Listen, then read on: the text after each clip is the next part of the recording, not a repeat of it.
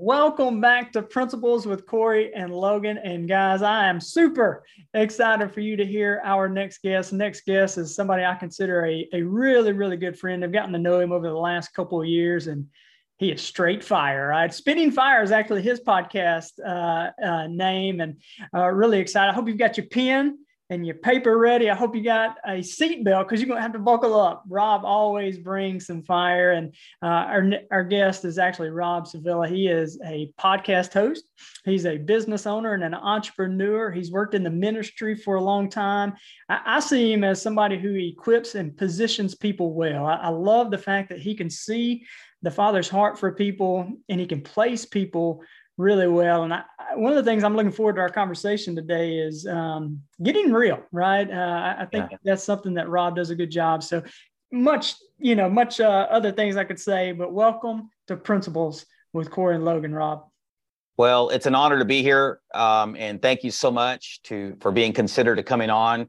And all I'm going to share today, you talk about being real. We we go past 100 and get to 150 real fast but it's in that real Corey that I pray that we talk about today that will empower somebody to just be who God has called them to be.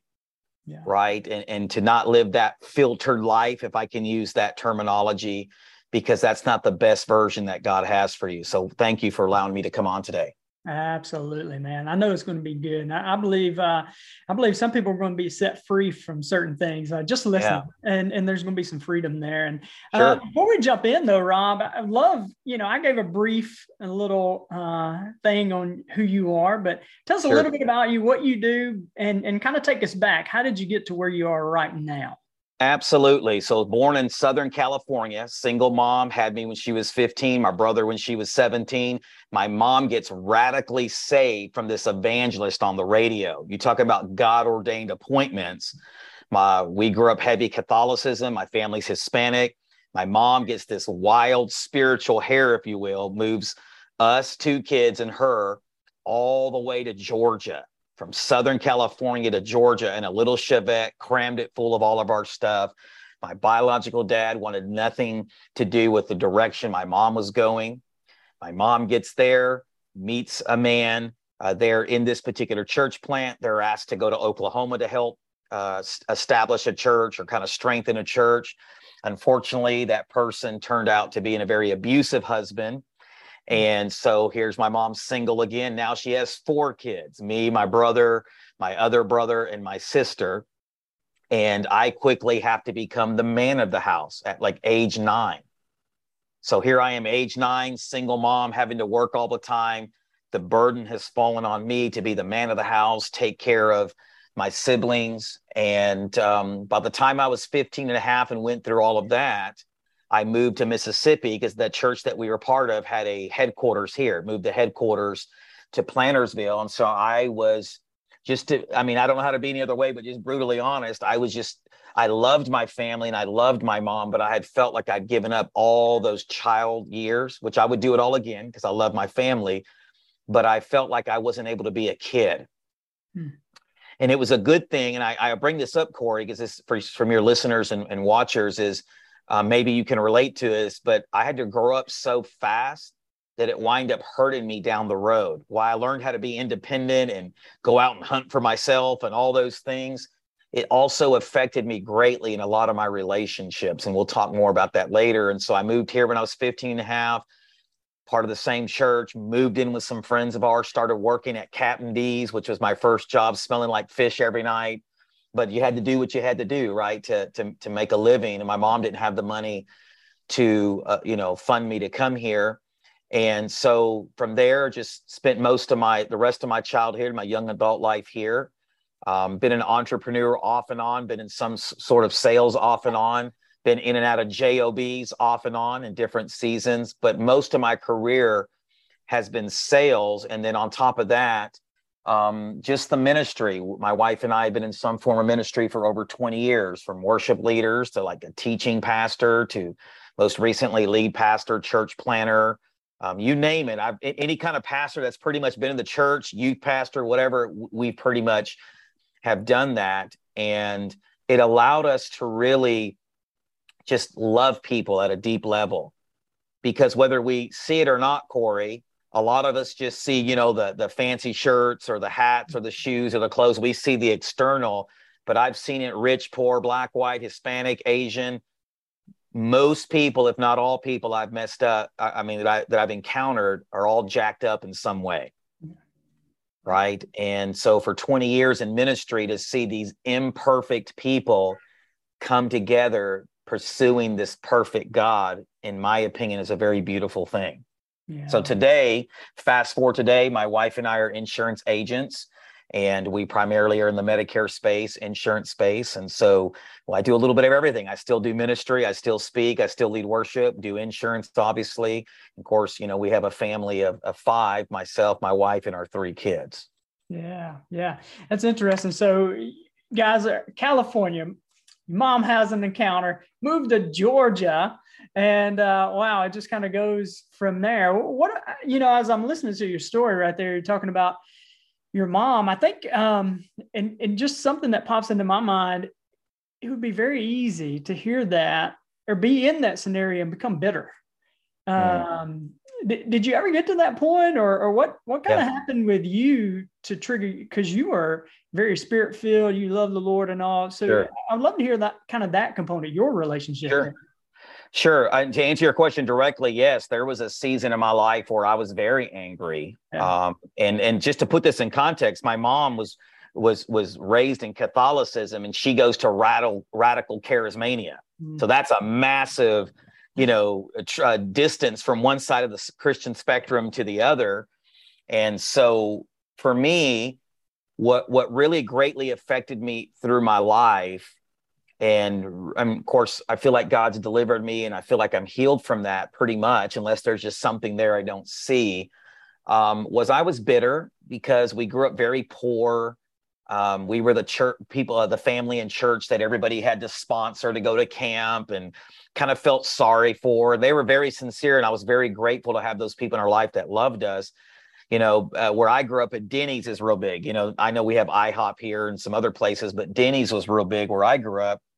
And it was embarrassing to go to like a fellowship and we would all have to split like a sundae because my mom couldn't afford anything else. Right. And so uh, my mom loved her to death and was very sincere, but mixed in with this young immature young woman who has these kids, kind of has a midlife crisis on top of this hyper charismatic religious thing, would just just caused me to be angry because I didn't want to be poor anymore. Mm. Right. I, I was mad at my mom because my mom kind of went through a midlife crisis and kind of put everything on me. And I don't think she meant to do that. So let me be very clear. But she was young, four kids, didn't know what to do, didn't had a, a ninth grade education level yeah. And so it did cause me to be bitter. And I think in those formidable years, I became somewhat independent, hard, and callous to some degree. Yeah, yeah.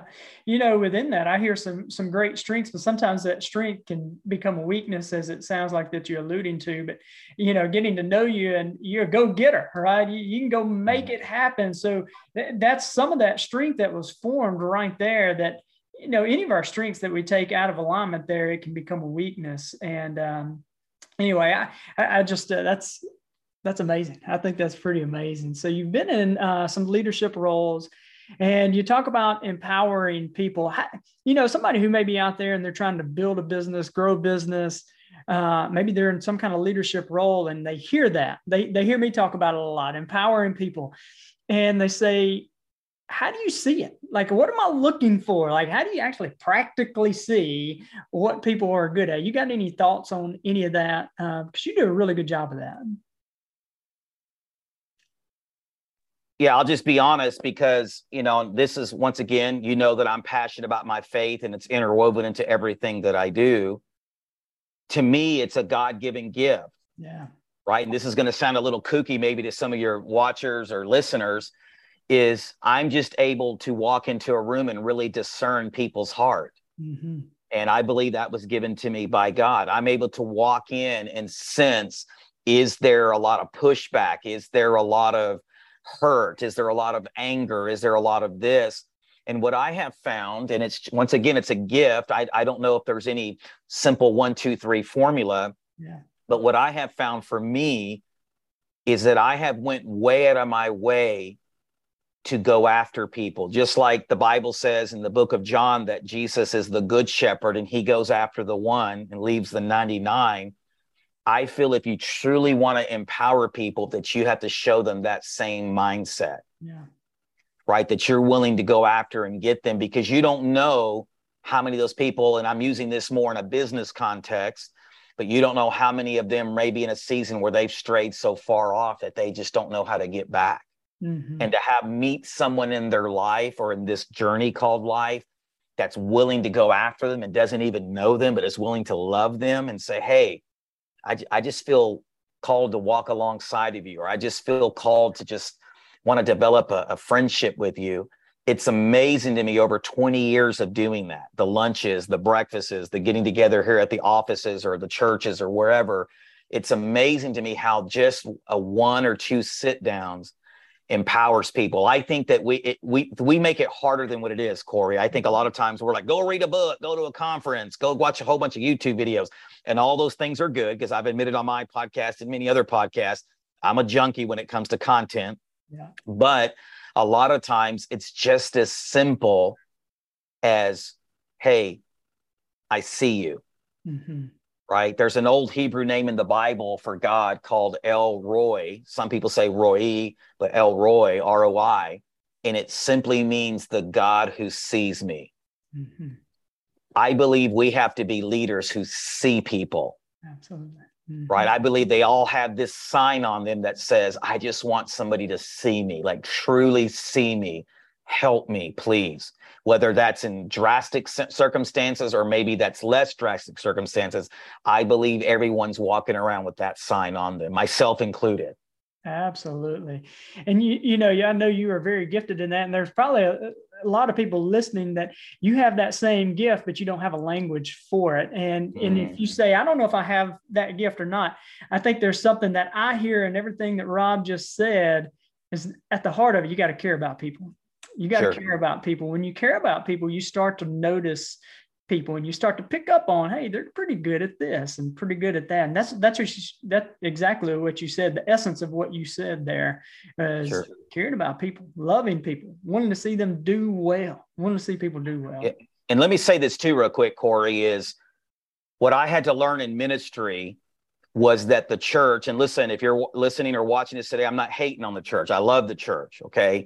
But it's this i believe this is a fact is that it's the same thing in leadership in the in, in the natural right? In, in the in the secular world.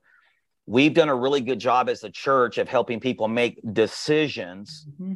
but we've done a really crappy i can say crappy on the podcast right? You okay okay uh, that, that's christian cussing. For all of you listening why that's christian cussing okay? Yeah. but uh, that's crap it, it, we've done a very crappy job at making disciples. Yeah Okay. In the business world, it's the same thing. We've done a really good job at maybe recruiting, right? I'm a good recruiter. That's one thing. But a lot of people are not good at making disciples in their business. What does that mean? Being a dis- making disciples requires you to invest your life. Mm-hmm. And if we're to be brutally honest in this day and time, we want to we, we we want results without having to do that in a lot of cases. Yeah. And so, for our churches to thrive, we need to learn how to make disciples by investing our lives, showing people that we care.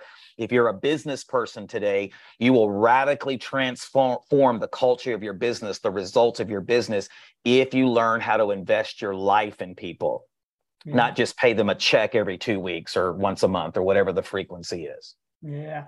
You know, you said something the other day. We were at a um, we were all together, we are sitting around. You said something that was really powerful that goes along with all of that. A lot of times we we get into this where we want we like to hear the details, but we don't like to uh, see the um, the restoration. We we like seeing the mess ups, but we don't like seeing the miracle. Mm-hmm. Uh, mm-hmm. I think that's got to come down to your heart and your care about other people. Um, you care to yeah. share some of that because that was that was pretty powerful. Sure. Sure. Well, it was in regards to failures in our life. And listen, I'm going to raise my hand. I've had some massive failures in my life. I'm not proud of it, right? But I know that I've left it at the foot of the cross. Yeah. And what I was saying in regards to to failure, that the church, once again, this is not a church hating podcast. So you, but, but if you want to send hate, hate email, Corey loves those. He'll take them. Okay. But, but, but we do this in the secular world as well that we become people who are more worried about the details of people's failures or mess more than their deliverance out of that. Or we become more concerned about the mess itself than the miracle that God wants to do in and through them. And if you're ever going to be a leader, a true leader in this life, you have to be the opposite. You have to care about that person that so much that you see them like God sees them mm-hmm. right? That that he sees them as having purpose, as value, that just because they have failed doesn't make them a failure. Just because they have stumbled doesn't mean that they can't do anything more in this life.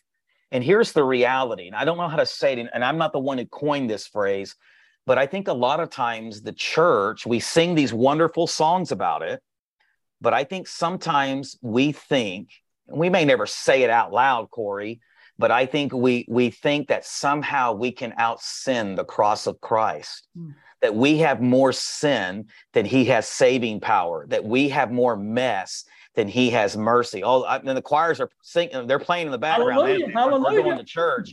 But but here's the thing. It don't tune us out if you say, well, that's just not for me. I'm not a faith-based person because it applies in the natural as well. You want to radically transform the culture of your business be willing to look past the mess and see the potential that that person has that maybe you're the one that god's going to use in this season to help lead those people to their deliverance. Somebody had to lead the children of israel out of egypt. Do you mean to tell me out of all those two to three million jews in egypt that none of them knew that they didn't need to belong in egypt? But nobody rose up and let them out. God called somebody to lead them out. Mm. Maybe you're someone's Moses today. Yeah. That yeah. you're leading them out of their Egypt, if you will, to the promised land that God has for them. I, I pray that makes sense because even in your business, learn how to become a Moses.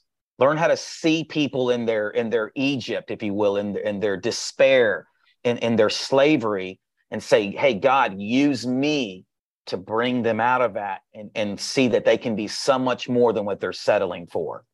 Absolutely. You you speaking my language, Rob. I like that stuff. We we we talk about finding the gold and diamonds and sure. putting a 10 on people's head and and all of that. And sometimes I get a little pushback from that. As well, what what about the mistakes in people's lives? And you know, I you know, it's not that I look past that. We, we deal with some of that stuff as well. But what I found is most people are pretty well aware of the dirt in their lives and but it takes zero talent yeah. right it takes zero talent yeah. out well and let me say this to that point so when i hear people say that mm-hmm. what happens a lot of times and there again i'm speaking from a faith-based perspective because that's who i am okay but a lot of times we make up our own version of the 10 commandments so here's how it works my 10 commandments, my version of the truth, if we want to use that in a more general sense, but biblically to speak some Christianese, my version of the 10 commandments highlights Corey's depravity and my righteousness.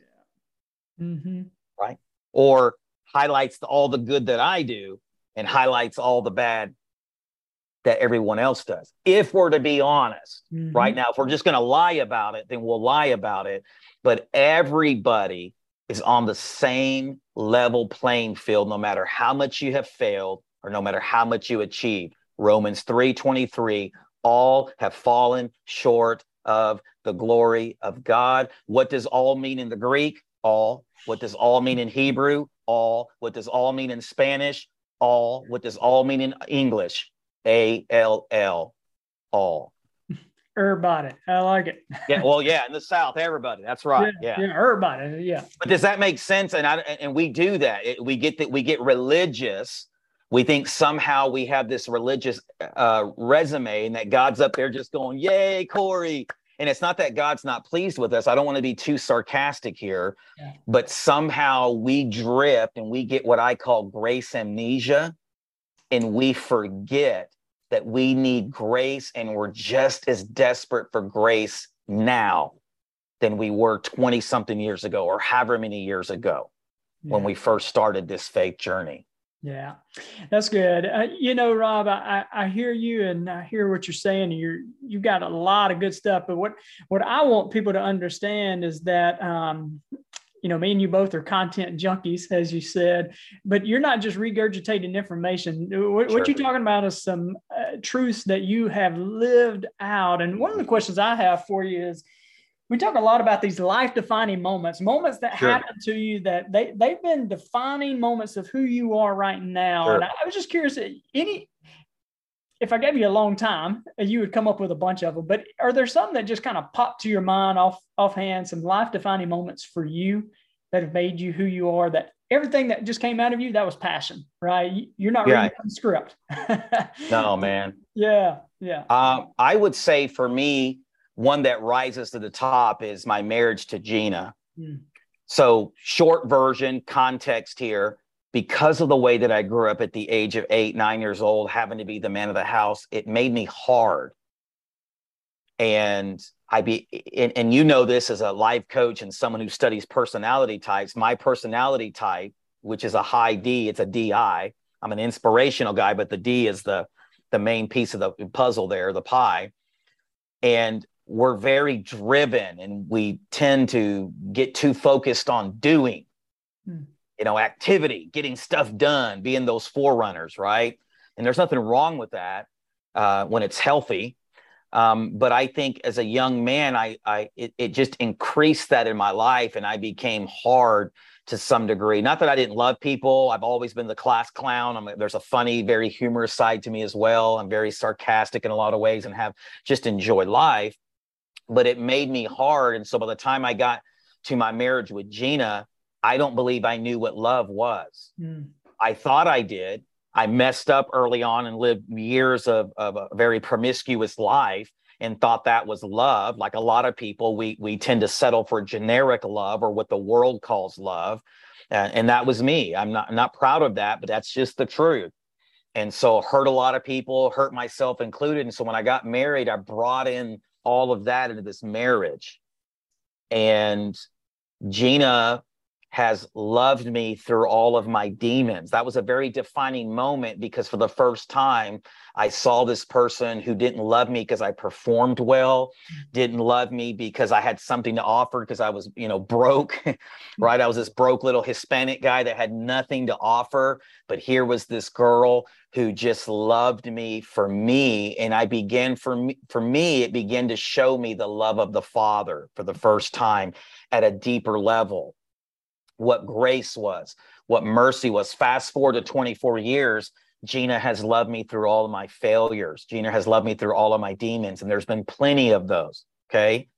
And the reality is, it was defining for me because it allowed me to have the fuel necessary outside of God as my main source to really genuinely love people at a deeper level. Because I truly believe this it's really hard to transfer something to other people that you do not possess or you've experienced yourself.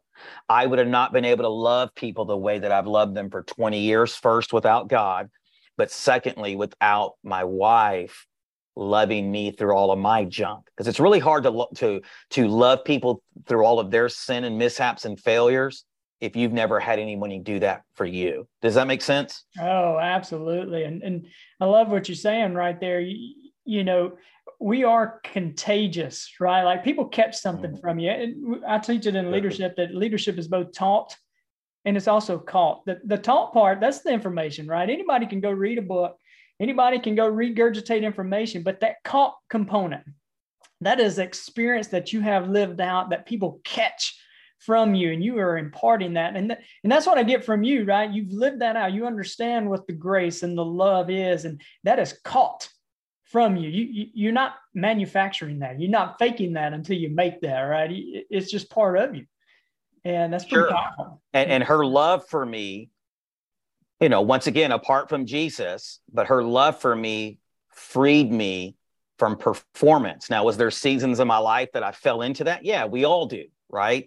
But it freed me that wow this person loves me this much and i believe god has used her for 24 years to really show me that unconditional love, that sacrificially servant attitude, that servant's heart that he has for us. And you know this, and maybe some of your listeners need to hear, maybe this is a word for someone today.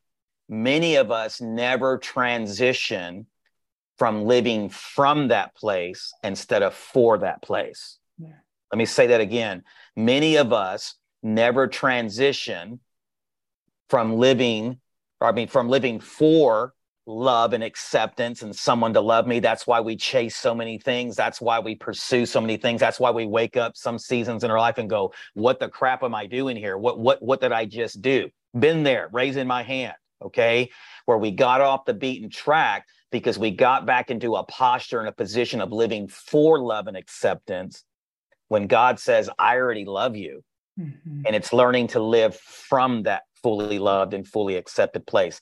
I believe God put Gina in my life to reinforce that because my whole childhood, I was so used to doing everything myself. I was the man, I was going to do it. If it was going to be, it's going to be up to me. Once again, nothing wrong with some of that, but the enemy perverted it in my life and it caused me to hurt a lot of people and to hurt myself. Yeah. So you're touching on t- some topics there, Rob, uh, that, that are really good. It's also some topics that you're going to be writing books on, right? Yeah. All right. So, hey, listeners, I want you to hear something. Rob is writing two books, and they're going to be New York Times bestsellers. So you're going to be able yeah, to. I believe it.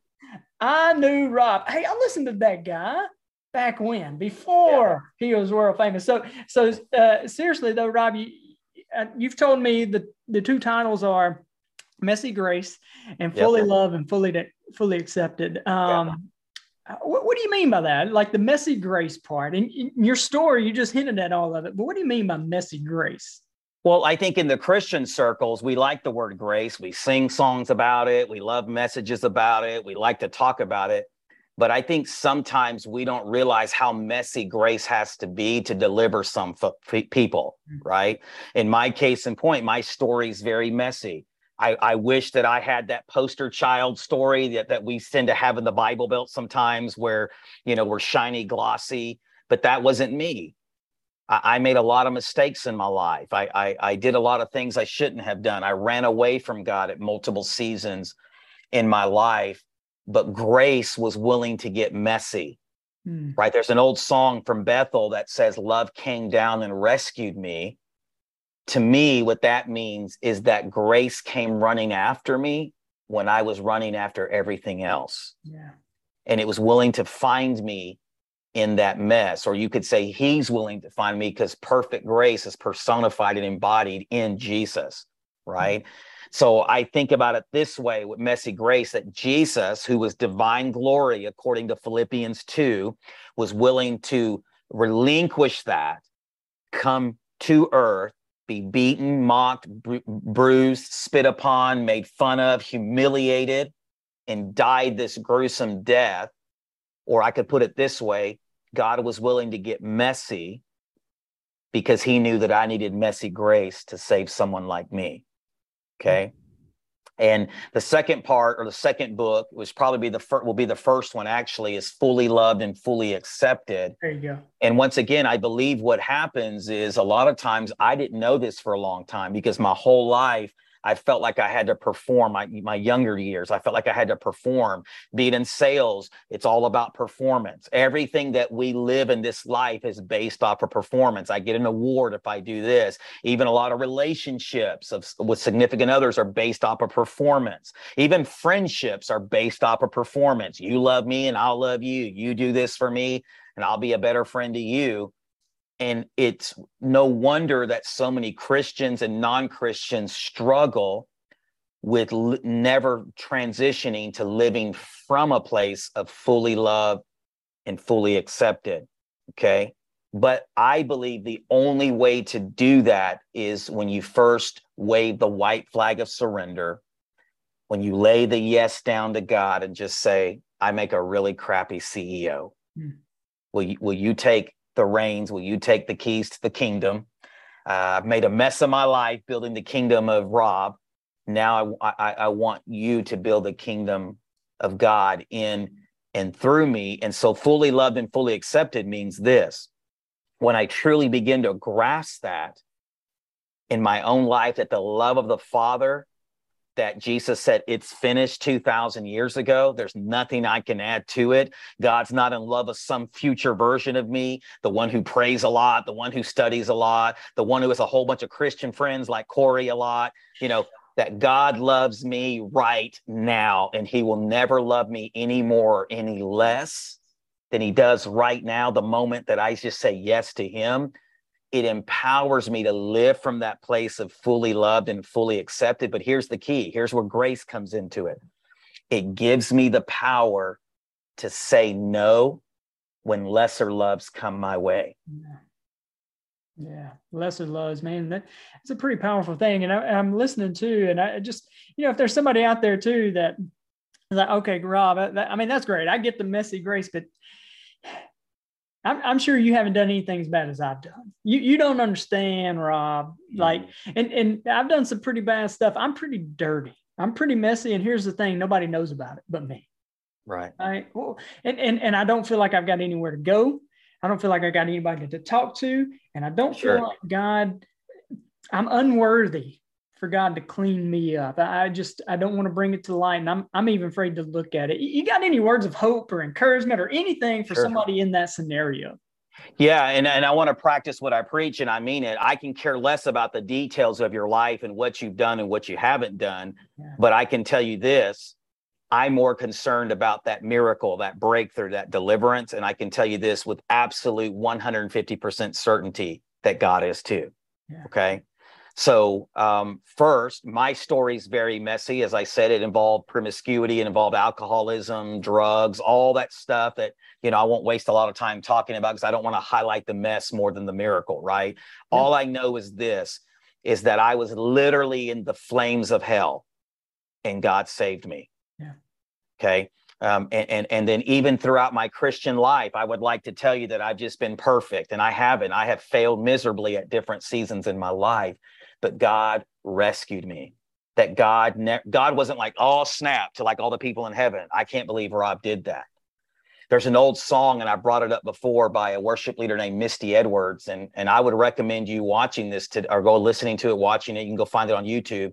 It's called I Know What I Was Getting Into when I first called you. And the song will just break you, it will wreck you, to use some terminology I like to use, in that God knew what he was getting into when he first called you. He knew the messiness, he knew the brokenness, he knew the scars, he knew the times and seasons when you would stumble and fall, but yet he still sees the end. What is the end? That he is more than able to accomplish in you what he started in you. Mm-hmm. Right. And I love what the late uh, R.C. Sproul says. He says it this way it's not so much that we hold tightly onto Jesus as Jesus holding tightly onto us. Yeah. Even in our greatest seasons of failure, even in our greatest seasons of darkness, even in our greatest seasons where we're running after everything else, God is radically and passionately pursuing you. And here's a word for your audience today, Corey. Stop giving him your behavior. That's what we do in the Bible Belt. We love to give God our behavior.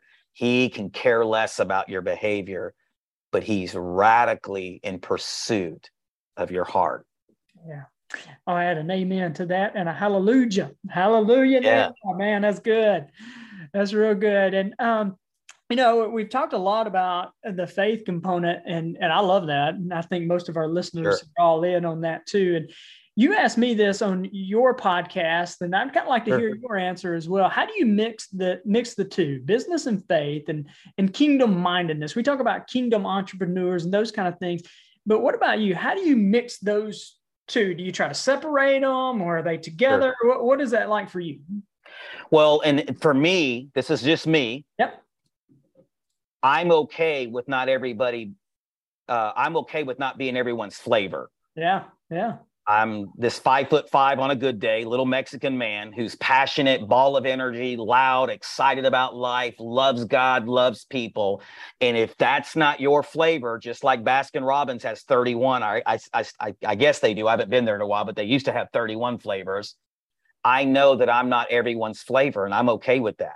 Mm-hmm. So I'm never going to separate the two. Will I be respectful? Yes. I've always been respectful. I want to know the environment that I'm in, but I always make it very clear if I go speak somewhere, whether it's in ministry or a secular opportunity where I'm called to motivate, empower, whatever the case may be, I'm always asking them, hey, is there any issues if I do this? And if there is, I'm not going to do it. Not because I'm this elitist Christian guy, it's because I feel like I'm not being true to myself. Yeah. Right. Here's why. The, the, the condition, the soil of my heart spiritually transitions over to the soil of my business. We would call it culture. Right. I can't expect to have a dynamic, thriving culture if I'm not being true to myself spiritually here behind the scenes. Yeah. So for me, it's hard for me to separate them because everything that I do is because of God. I don't deserve a wife of 24 years. My mm. story's so messy, I don't deserve that. But messy grace made it possible. I don't deserve three ki- healthy kids that love me and I love them. But messy grace made that possible. I don't deserve the business that I have, but by grace, He made it possible. And you know this it's hard for me to separate them, Corey, because I know this business, the business that I have, the business that I've had, have never been mine. Yeah. Right? They're his. And I'm just called to be a steward and a manager of that. So that's a really long answer to say this. Maybe some of you need to stop trying to be everyone's flavor mm-hmm. and just be your most authentic, genuine self that God has called you to be. You know this. Not everybody's going to want Corey's leadership style. Not everybody's going to want Rob's leadership style. Not everybody's going to want to buy insurance for me. That is okay because those people that God wants me to encounter and meet, I will in this life. Does that make sense? Absolutely. It, what you just said kind of comes to the phrase you used earlier living for love versus from love. It's you're saying it's living from who you are, your identity, sure. instead of trying to perform for that identity. Well, and if I look back at all the failures in my life, I look at it and I dissected it down to this one thing. I got away from living from a place of being fully loved and accepted and loved by the Father. And I got my, I, I started living for and start, and it caused me to pursue lesser gods, lesser loves, if you will and so I, I'm bringing this up a lot because it, it's what I've lived. Yeah. Right. It's what I've lived in my own life. And I think about the woman that was caught in the act of adultery just real quickly. You know, it's a very popular uh, sermon that a lot of preachers preach across the country. But what was so powerful about it is that when Jesus says, Hey, all these religious people have brought you before Jesus because they wanted Jesus to do something about it. Actually, they were tr- trying to trap Jesus that here was this woman caught in the act of adultery, and all these religious people of the day, leaders brought her to Jesus. And Jesus basically says, Hey, whichever one of you doesn't have sin in your life, go ahead and cast the first stone. Because in Jesus's day, in the law of Moses, in, in their culture, you could be stoned for that. Yeah. And Jesus tells them, Hey, once again, it's making up our own version of the Ten Commandments so I can stone Corey, but talk about how righteous that I am. This is what Jesus is ultimately saying. And so then they then we look up and none of the accusers are there because none of them after they thought about it for a minute and Jesus challenged them, they were like, well, well, crap, man, all of all of our lives are messy. Mm-hmm. So you can be just as lost in your religiosity as you are in your blatant sin. Mm-hmm. That's what Jesus was saying. These people were lost. They said they loved God, but they were lost in their religiosity. And so then they look up and none of her accusers. Jesus like, where's your where, where's your people throwing shade at you? Where are the people throwing rocks? And she's like, there are none, Lord. And he says, well, neither do I condemn you. Go and sin no more. I feel like we miss it. Here's what he's saying. You've encountered perfect love today. Mm-hmm. And because you've encountered perfect love and I fully love you and I fully accept you, you now have the power to live from that and say yes to me and say no to the lesser loves. Yeah, man, that's good. And, and, and that's where that freedom comes in at, right? Before we meet Jesus, it says we were bound by sin. We, we weren't set free. Well, afterwards, and I talk to people, and, and sometimes we'll have these, well, I'm, I'm tempted, I'm tempted. Well, after Jesus, you have a choice, right? It, you can choose to go back into that, but you're set free. You can choose not to. And I hope, uh, and I know you got something right there, but I, I want to say something here too. Is I hope that as you're listening, you are catching something. You just heard me talk about the taunt and the caught part. What, what you're catching here is somebody who has lived out and knows what the love of the Father is. That there is nobody mm. too far gone. There's nobody just too good, right? There's nobody too far mm-hmm. gone, no too not too dirty, no heart too hard, no place too far gone uh, to experience the love of the Father that He's there. And I hope you're catching catching that part right there. Yeah. Yeah, and and that's so true. And and here's the reality. The reality is here's how simple it is. Okay, is it doesn't mean you'll never stumble. Some of us probably bigger than other people, but it doesn't mean we have to automatically condition ourselves to that point. A lot of times when we stumble and fail, the Bible says we're drawn away by our own lust and temptation, right? It's us. We so the first step to overcoming that in your life, maybe you failed miserably today. Number one is to own your crap, own your sin, own your junk, confess it, give it to God. It's not because God needs to know the details because he already knows the details. It's that God wants you to own, right? Own it. And a mm-hmm. lot of times we don't want to own it. We live in a we live in a culture that wants to blame everybody. It's corey's fault. It's because of this. It's because of that. Listen if you're blaming today it's blocking your breakthrough which is ultimately blocking the blessings that god has for you. Mm-hmm. okay? If you're blaming if all you're doing is living from a life of blame that you'll you'll never have the breakthrough you need. So number one, real quickly, is I got to own. I got to confess it. I know I've said crap a lot, and I'm sorry, Corey, if that offends anybody. But a lot of crap in here. it's just hey, it's just the way I talk, man. So if you you know whatever. But number two is I have to release it. So at the foot of the cross, I check that baggage, I check that failure, I check that junk, whatever it is, and I confess it and I leave it to leave it there at the foot of the cross. Number two is I release it right? Once again, I think it's pride to some degree that we think that our sin is greater than God's power to save. Okay. And so we have to release it. The Bible says that He's faithful when we confess our sins, He's faithful to forgive us.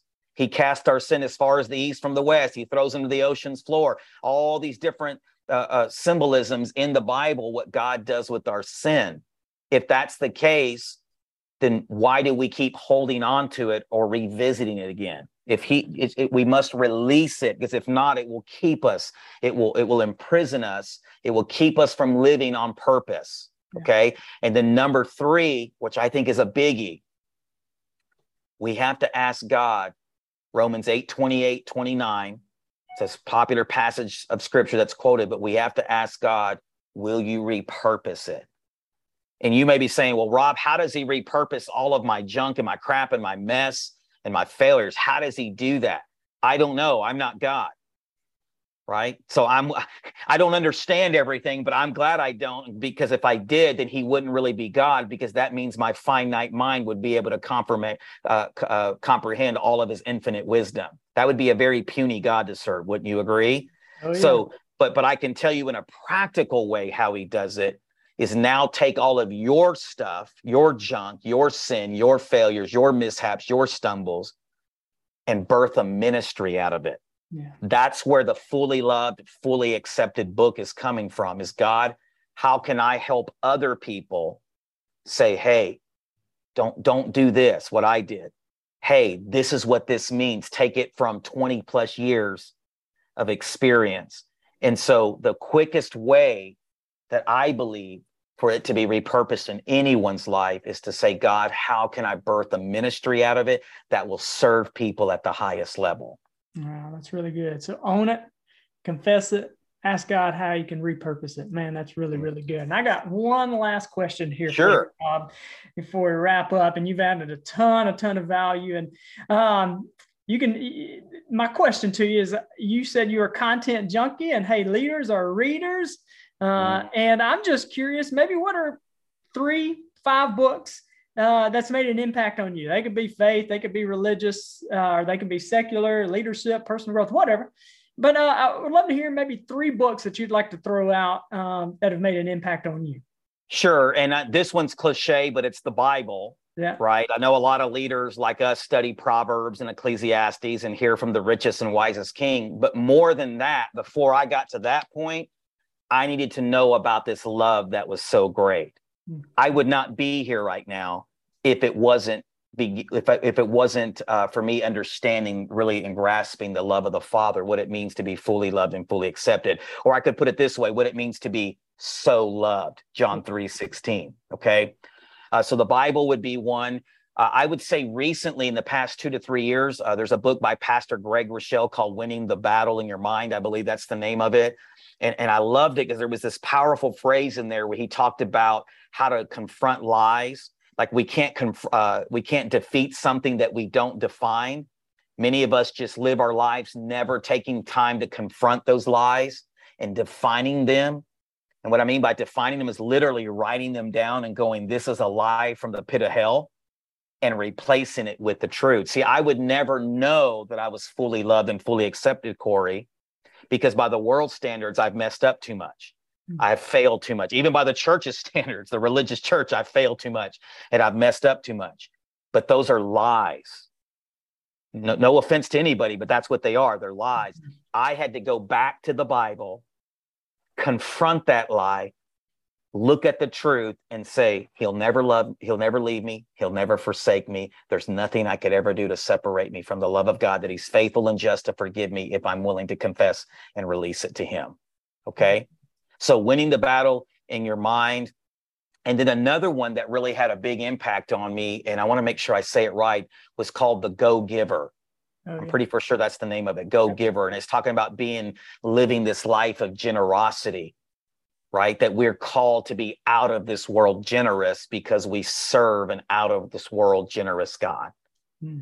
So I would say right up the top, those are three that come to mind. Nice, very good, man. Well, Rob, definitely have uh, appreciated you being on. You've added a ton, a ton of value, and if if anybody's listening and they want to say, "Hey, Rob, I'd love to hear you speak or come have you speak or where do I find your podcast at? I would love sure. to listen in to that. And I would love to be on the newsletter for your upcoming book, whatever, right? How do people reach out to you, Rob? Sure. The best way to find me is on Facebook. Uh, Rob, I, it's actually Sevilla, but I say Sevilla here in the South because everybody butchers my name anyways, but it's S E V I L L A. Look, Rob Sevilla. Um, I have a persona called the Medicare minister because I'm in, in I'm a I'm an, an ordained minister and I'm in Medicare. Um, but YouTube, the YouTube channel is the Medicare minister. Um, my podcast is on that same channel called Spitting Fire. So any of those places you can connect with me, and I would be more than honored to come and share. Um, obviously, I'm going to be with you in a couple of months at, at your Kingdom retreat because we're both believe in kingdom entrepreneurism. Um, and so would be more than honored to whether it was one-on-one or you know i don't have to go somewhere and have a platform to, to feel validated. I just i just want to be a catalyst in people's lives corey. Yeah. I, i've been loved so much by this father this divine father that woe unto me if i don't reciprocate that and i don't become a catalyst of love while i'm here yeah, that's good. Rob is a catalyst of the Father's love. He is an expression of the love of the Father, and definitely Amen. connect with him. We'll have the links in the show notes as well. And he he touched on it that he is going to be at our Legacy Builders Executive Retreat on the very last day. Uh, he's going to be leading worship and bringing a word, and I know it's going to be good. Would love to have you there. It's designed uh, for leaders, entrepreneurs who are kingdom minded to be in the room with other like-minded leaders for growth yeah. uh, in your personal life, professional life, and really walk away. And and and honestly, what you mentioned there, Rob, my goal, my my underlying goal of that is people will walk away with a better understanding of the Father's love for them so they can express it out into the world, you know. So, yeah, good stuff. Well, I appreciate you. I, I know you've added value to our listeners. To those listening, make sure you, reach out to Rob if you have questions or if there's something that Rob has mentioned that really stood out to you. Comment. I'll share those with Rob, and uh, make sure you like, subscribe, so you can stay up to date with any of our latest episodes. Appreciate you guys. Hope you have a great day. and God bless.